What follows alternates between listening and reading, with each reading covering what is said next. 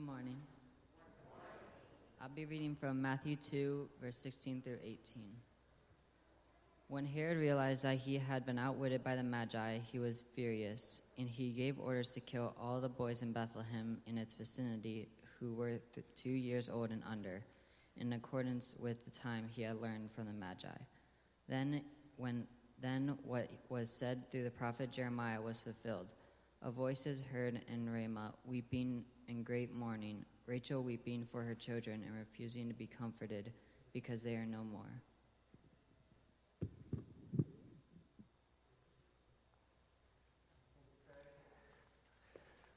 Well, good morning, church. Good to be here. As Josh said, my name is Ryan. I'm the director of worship and communications here.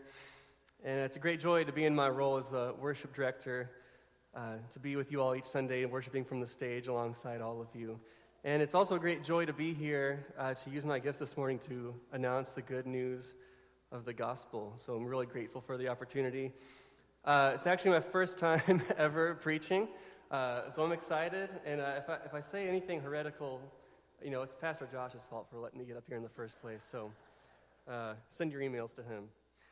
Anyway, well, lately I've been thinking a lot about Christmas traditions, what they mean and they've always been kind of special and important to me, uh, especially as a kid growing up. and one, one tradition that feels particularly special, significant to me, uh, is the setting up of the family nativity scene as a kid. I think we have a picture of it. Um, and so it's this real small set, and the figurines are really old. I don't know how old they are, but they were really brittle, probably broke a couple at one point. And um, you know, I don't know if there were giant pine cones next to the manger in real life or not, but you get, you get the picture. Uh, it was just this real special moment of getting to set all these up and really helped me to kind of imagine what that experience would have been like uh, for everyone involved. Um, now, if you don't know my story yet, if we haven't met, I moved here to Columbus about six months ago from a small town in southern Indiana. Uh, and so, with no family here in the area, I find myself pondering uh, which Christmas traditions do I want to establish for my family? You know, what, what traditions do I want my daughter to grow up with? Uh, so, after talking with several of you and, and every, uh, other folks about what they do around the holidays, it seems like uh, the thing that most people have in common is that they get together with family for a holiday dinner. And I would say most of us do that, right? Um, so maybe your tradition uh, has always been to you know invite the kids over, have the grandkids over for a get together uh, for Christmas dinner, or, or maybe you've gone to someone else's house, another relative or a friend. And uh, when you get together with family, you, you sit down at the table, and the food looks so delicious, and the decorations are beautiful. Everything's just perfect. But then there's that one relative that shows up. you know what I'm talking about.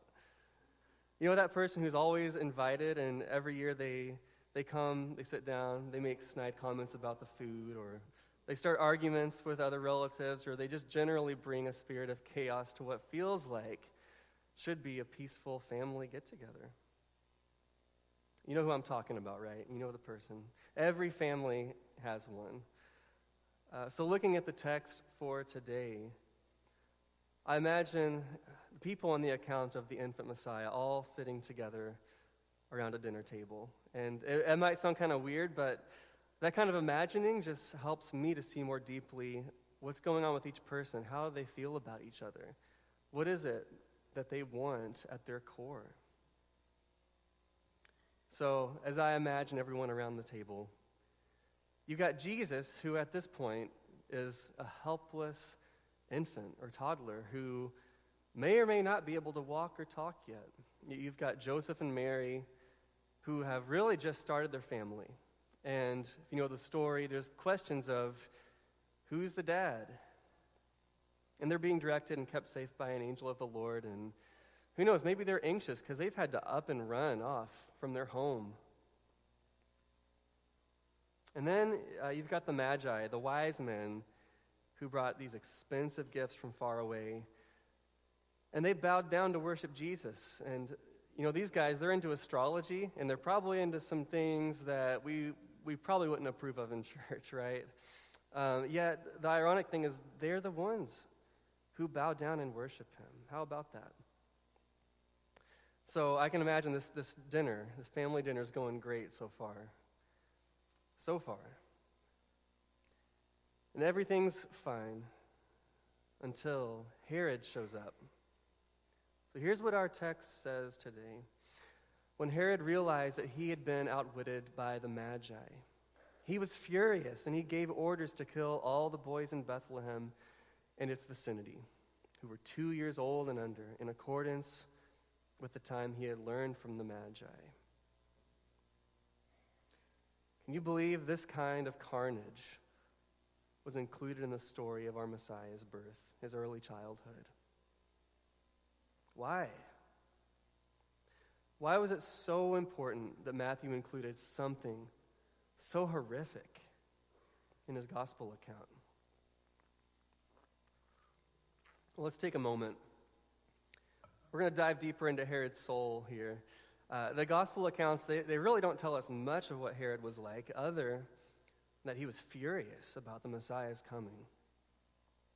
But what could drive someone to such a degree of rage that they would even think to commit such a heinous, violent act of murder that robbed so many families of their innocent babies?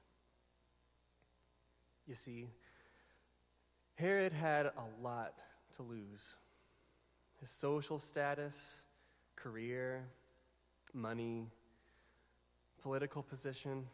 Herod ruled over all of Judea during what was arguably the height of the Roman Empire. Uh, he was probably very, very wealthy and had everything he could want.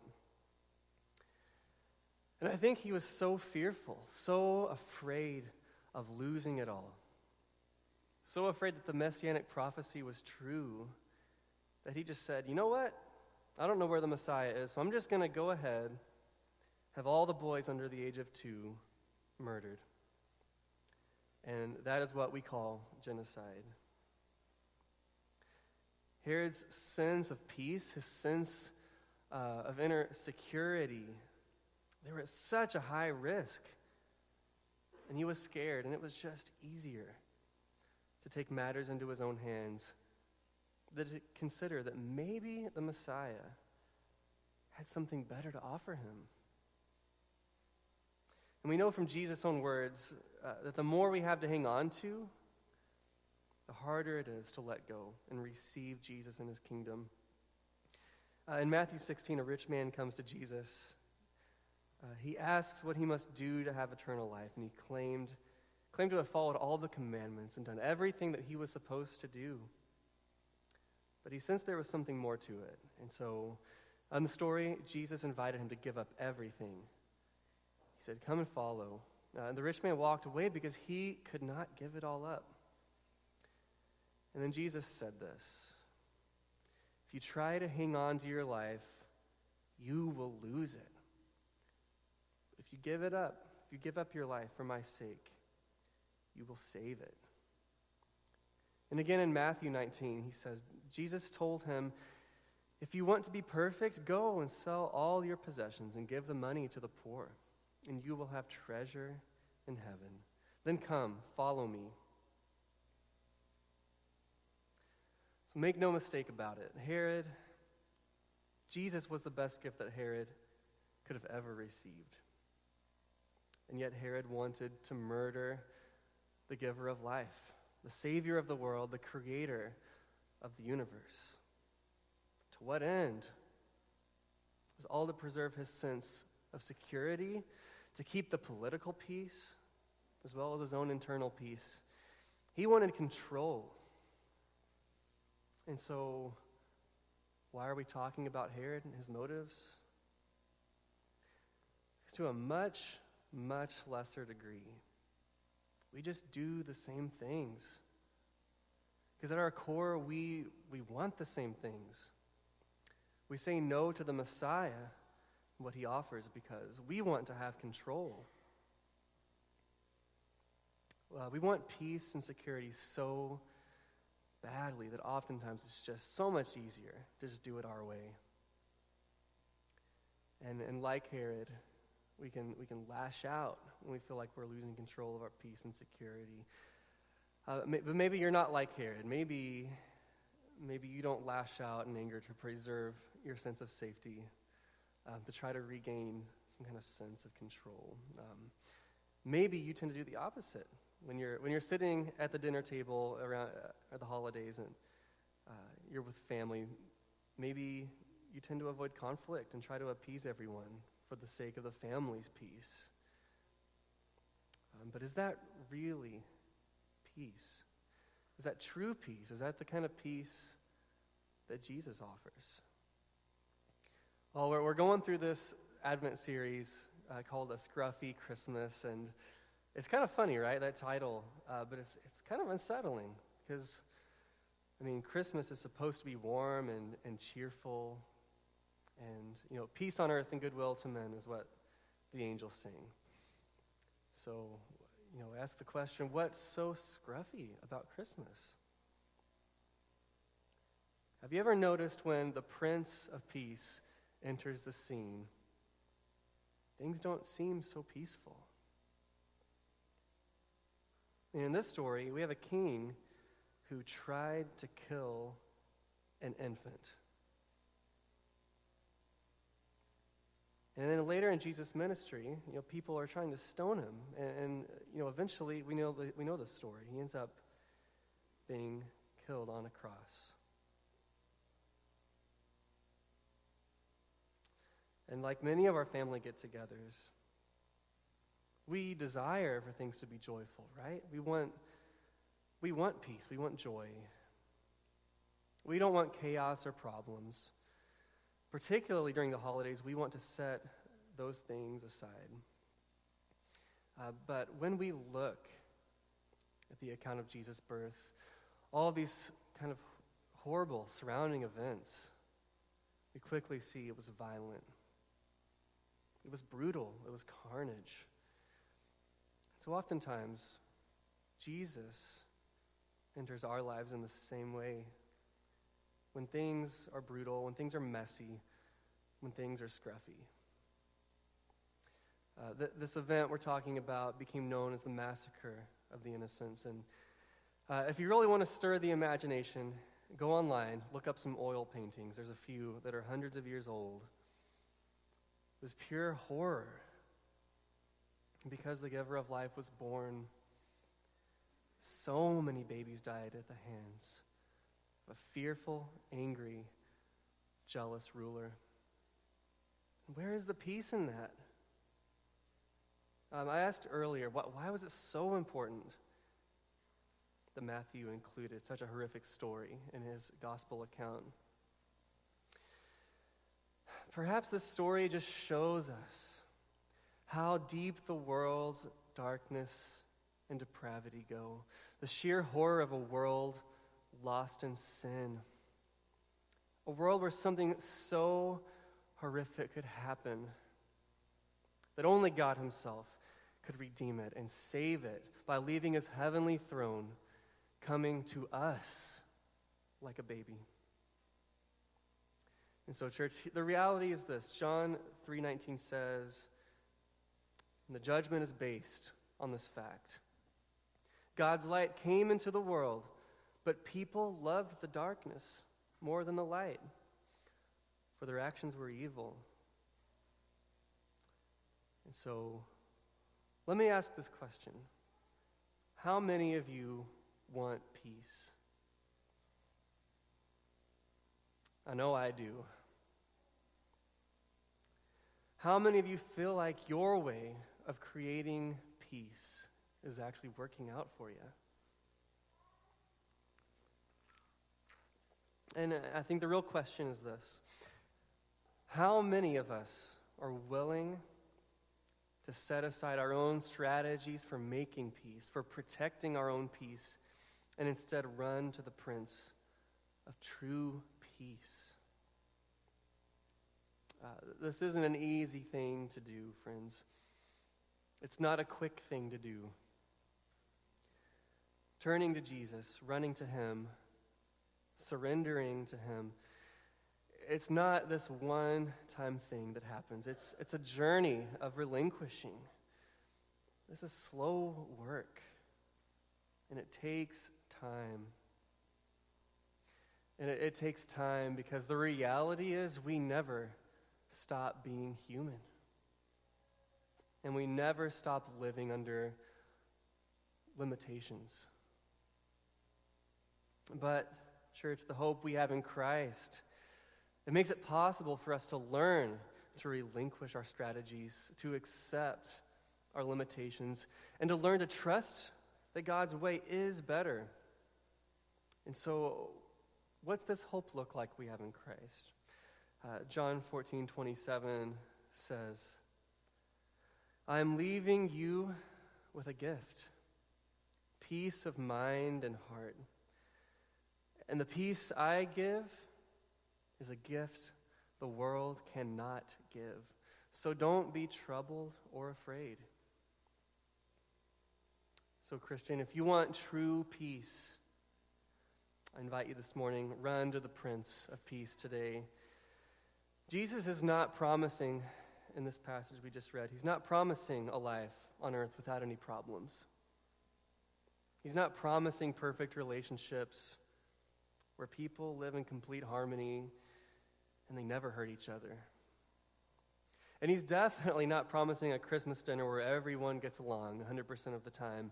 There's never any relational tension or friction, at least not on this side of eternity. Well, what, what is he saying here then? What's the promise? Friends, when, when you believe in Jesus, when you trust him, you follow him, the Holy Spirit dwells in you. Can you believe that? The same Spirit, the same power that raised Jesus from the dead is the same exact Spirit and power that dwells in you if you believe in Jesus, if you're united with Christ. That gives me chills. And through the Holy Spirit, we're united with the Prince of Peace himself. And the peace Jesus gives is a peace that circumstances cannot touch. Yes, we're going to experience relational turmoil in life. We're going to experience sadness we're going to experience grief. And at some point, at some point, we're going to feel deeply disturbed by the experiences that we have in this life. There's going to be, there are going to be times when we don't feel at peace. But the thing about the peace that Jesus offers is this it has nothing to do with your striving to make something happen, to, to manage the peace. It has everything to do with relinquishing control of your way and receiving Jesus as the way, the truth, and the life. And when your hope is based on Jesus and his peace, negative circumstances, though they will affect you negatively, they can't take away the peace that Jesus offers peace that He's promised you. So, simply put, our hope is found in Jesus' presence Himself. Uh, I, I don't know about you, but the striving, the striving to protect my sense of peace, it's so exhausting. Trying to control and manage things in order to, to feel secure, it's so tiring. So I don't know if you feel that way too. But I invite you this morning to lay down your idea of what, of what peace is, what you've experienced as peace, and run to the Prince of true peace. Doesn't that sound kind of nice? Wouldn't it feel good to just, to just stop the striving and just rest, breathe, knowing the God of the universe is holding your life in his hand? That, that all sounds so nice to me. But boy, is it sure hard to let go of my way. As I said a minute ago, uh, the journey of faith takes time and it's slow work. Uh, if you're like me, you've been striving so long to protect your sense of peace that whenever there is a threat, you just kind of default into this self preservation strategy or a, a, way in which you have been implicitly wired to just keep yourself safe. You sense a threat to your peace, and because of maybe some past experiences, your brain kind of just tells you how to deal with it. And then you do it, and crisis averted. So let's have a little bit of reflection time this morning. Uh, how do you keep yourself safe when you perceive a threat to your peace? What strategies do you default to? Uh, for me, uh, when I feel like things are out of control, I, I get kind of short fused. I, I can feel my sense of peace slipping through my fingers, and I, I get angry because I just want control over my peace. I want, I want control over my own stuff. And then I, I'll lash out at people that I love the most. Uh, maybe, maybe you handle that differently. Uh, when you sense conflict or, or a threat to your peace, maybe you might freeze up.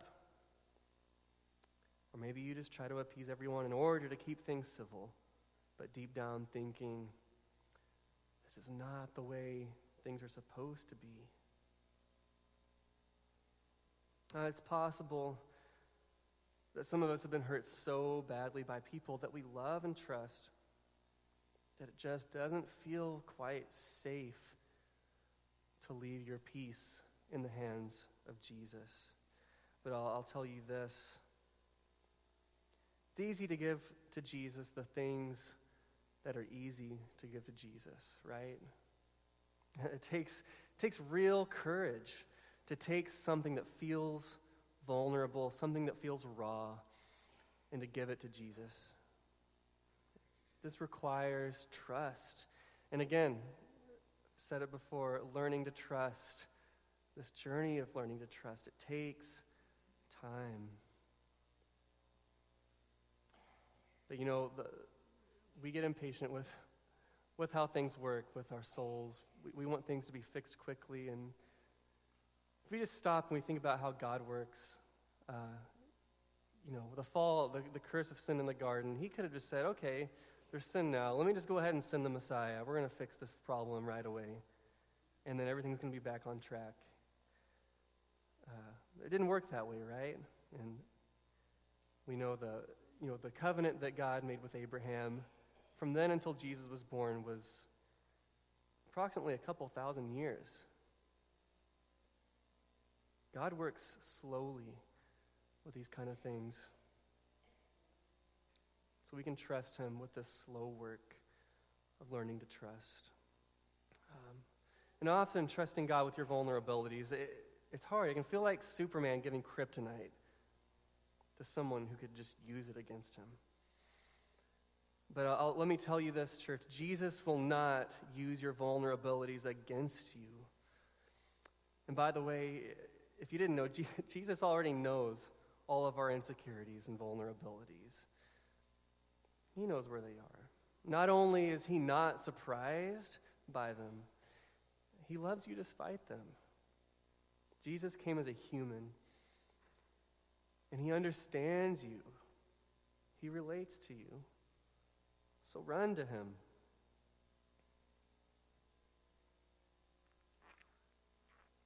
Well, how do we do that? How do we run to Jesus? And I'm talking about that not just as a, as a one time run to Jesus, but how do we run to Him each day? Uh, to get practical, I think there's a few steps that can help you, a few rhythms that help you draw near to the Prince of Peace. Uh, first, we must acknowledge what makes us feel like our peace is at stake. So, some good questions to ask. What makes, what relationships make you feel uneasy? Is it the Christmas dinner?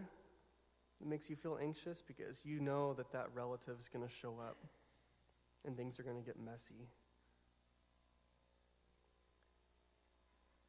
Uh, if you're not sure, uh, it's good to pay attention to our bodies. Uh, do you feel a pit in your stomach when you feel your peace wavering? Maybe you might get a knot in your throat when you step into the workplace. Maybe it's that thing that keeps you lying awake all night. We acknowledge what makes us feel like our sense of peace is at stake. Second, uh, we invite Jesus into it. We invite him into our fear, into our anxiety. Uh, about a decade ago, I struggled with anxiety really bad. I mean, I had panic attacks. I felt like the season was just never going to end. Uh, and many times I prayed, God, please, please take it away. It didn't help. And you know why? God is not in the business of getting rid of all of our problems. He's in the business of stepping into our problems with us. Uh, as, as I learned this, I started praying differently. Uh, instead of asking Him to just take it away, just take away the problems, uh, I started praying, God, draw near to me in my anxiety.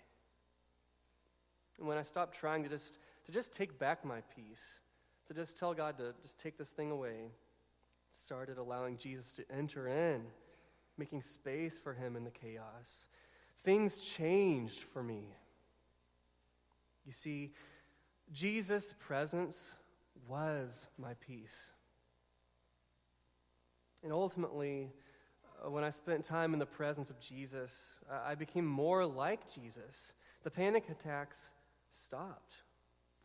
Uh, now, if you experience severe anxiety or, or panic attacks, please don't hear me saying to just slap a Jesus band aid on and that all the problems will disappear. It's not what I'm saying. Uh, what I am saying is that in my case, in this experience, inviting Jesus' presence into the midst of my anxiety, it was deeply and profoundly healing and transformative for my soul. So, again, first, we acknowledge where the internal chaos is in our lives. And then, second, we invite Jesus into it. Uh, third, we, we show up to the presence of Jesus consistently. Uh, since the beginning of the fall, uh, we as a church family have been focusing on prayer. Uh, we opened up a prayer room over here, and we've been participating in a 24 hour prayer watch every third Monday of the month. And through prayer, we, we commune with God. We cultivate rhythms of, of giving thanks to Him, confessing our sins to Him, bringing our burdens to Him. Uh, but just like any other relationship, we also spend time listening to, right? Uh, remember the story of Samuel in the Bible. Uh, when he was a boy, he learned that God was speaking to him. And what did he say? Speak, Lord, your servant is listening. So, so when we pray, we can quiet our souls, be silent before God, and we can hear Him. Uh, we also speak when we hear His word read. Uh, pastor at the church I came from before this said, You want to hear God speak audibly to you? Read the Bible out loud. it's so true. Uh, you know, it feels like a classic Sunday school answer, but we spend time in God's presence by reading the Bible. We know His Word. Uh, that's where we get to learn about Jesus, internalizing the truth into our souls, His promises for us. Uh, but it's where we get to know how God actually feels about us, too. So many of us spend so many years walking around operating out of this lie that God's angry with us, that that He's just waiting for that right moment to just strike us down. But did you know the Bible says that God is singing over you, that He delights in you because of Christ? He's near to you, He loves you. Uh, you want to know one of my, my favorite ways to spend time in Jesus' presence? Uh, it's being around other believers. As I said before, the same spirit that, that raised Jesus from the dead is the same spirit that's in you. And it's in every believer. So when, when you get together for breakfast with your fellow believers, you're spending time in the presence of Christ. Jesus says this in Matthew 18 For where two or three gather together as my followers, I am there among them. So, you want to experience Jesus' presence? Invite some believers over for pizza. When we, as Christ's church, spend time together, we can build one another up. We can share each other's burdens. We can experience each other's joys as well as each other's grief. Uh, so, again, we acknowledge where the inner chaos is. We invite Jesus into it, and then we show up to his presence. So, what might our church look like if we did this? If we invited Jesus in? How would we experience one another as a church family? Uh, when we say things or do things that hurt each other, whether intentionally or unintentionally, uh, we can often find ourselves in conflict. If we know we have peace with God through God, well, what could that conflict look like? Does it mean we just say, oh, no big deal, that person was a Christian and they didn't mean it, so just sweep it under the rug? Of course not. If we're a healthy church family, who desires to be true peacemakers. We can do conflict with one another by laying down our defensiveness because we are secure in our Messiah.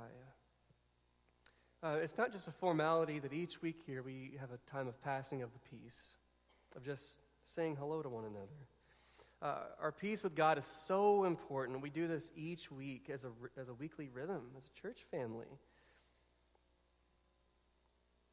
So if someone comes up to you and says, Hey, that thing you said to me the other day, that, that thing you did, that really hurt me.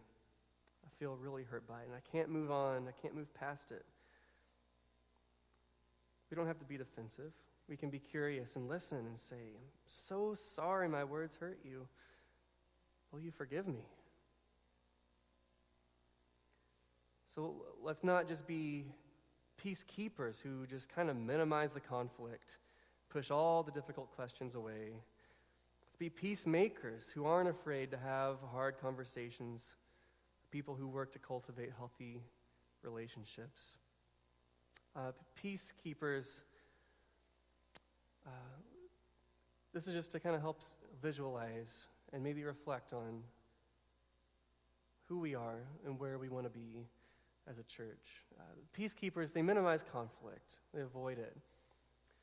And again, uh, if, if, you're someone, who, you know, if you're at the family uh, get together and there's that relative shows up and there's all kinds of conflict, it's easy to just kind of manage it. You know, if you have a couple of three year olds who aren't getting along, and, uh, you know, what do we do? We say, okay, you, you're going to sit over here right now and you're going to sit over here. That's, that's managing the conflict, it's keeping the peace because little children aren't able to hash it out in a way that leads to this beautiful reconciliation.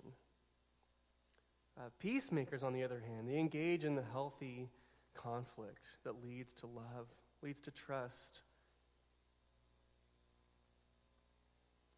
So, where do we want to be?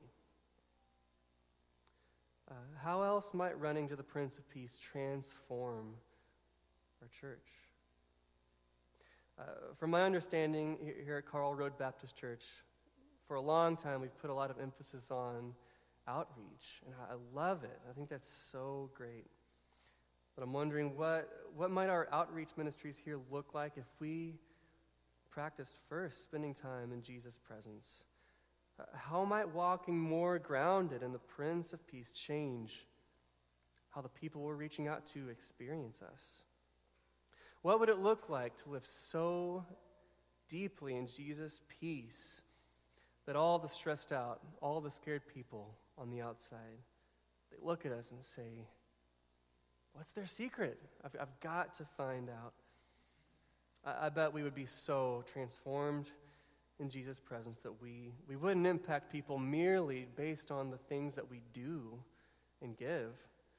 I bet we would impact people based on who Christ is in us. Because after all, the Holy Spirit dwells not in just all the activities over here that we're doing. The Holy Spirit dwells in you yourself if you're united with Christ.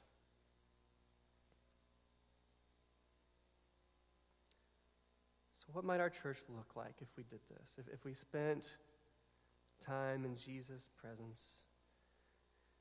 If we allowed the experience of His peaceful presence to flow through all we are and all that we do?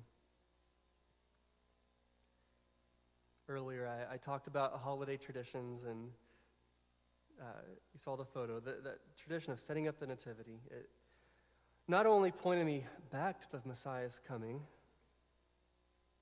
but it points me forward that he'll come again, that, that the hope we have in Christ, that one day Jesus will come, that he'll make all things new, that he'll establish his kingdom as, as, as a place of everlasting peace. And, and since Advent is about waiting, since it's about longing and preparing for the Messiah, let's set our hopes anew on Christ this morning as we pray together. Would you pray with me? Father, you're good. You are merciful, and your unfailing love endures forever. We're grateful to be your people, that you've called us to this place. Thank you for choosing in your kindness and your mercy to, to draw us near to you when we were still sinners. Thank you for being the ultimate peacemaker. When, when we were the ones at odds, when we were the ones creating the conflict and the sin, you chose in your kindness to send, send the sinless Savior for us. Lord, would you help us uh, as we process all this to, to keep our eyes fixed on you and your presence? Would we be transformed as a people in your presence, God? Thank you for, for your tender mercies, for your grace, your love for us, particularly in this Advent season where we can slow down and just ponder on who you are, what, what you've done, and what you will do. Lord, we thank you. We trust you. We put our hope in you this morning, and we thank you for loving us first. In Christ's name we pray. Amen.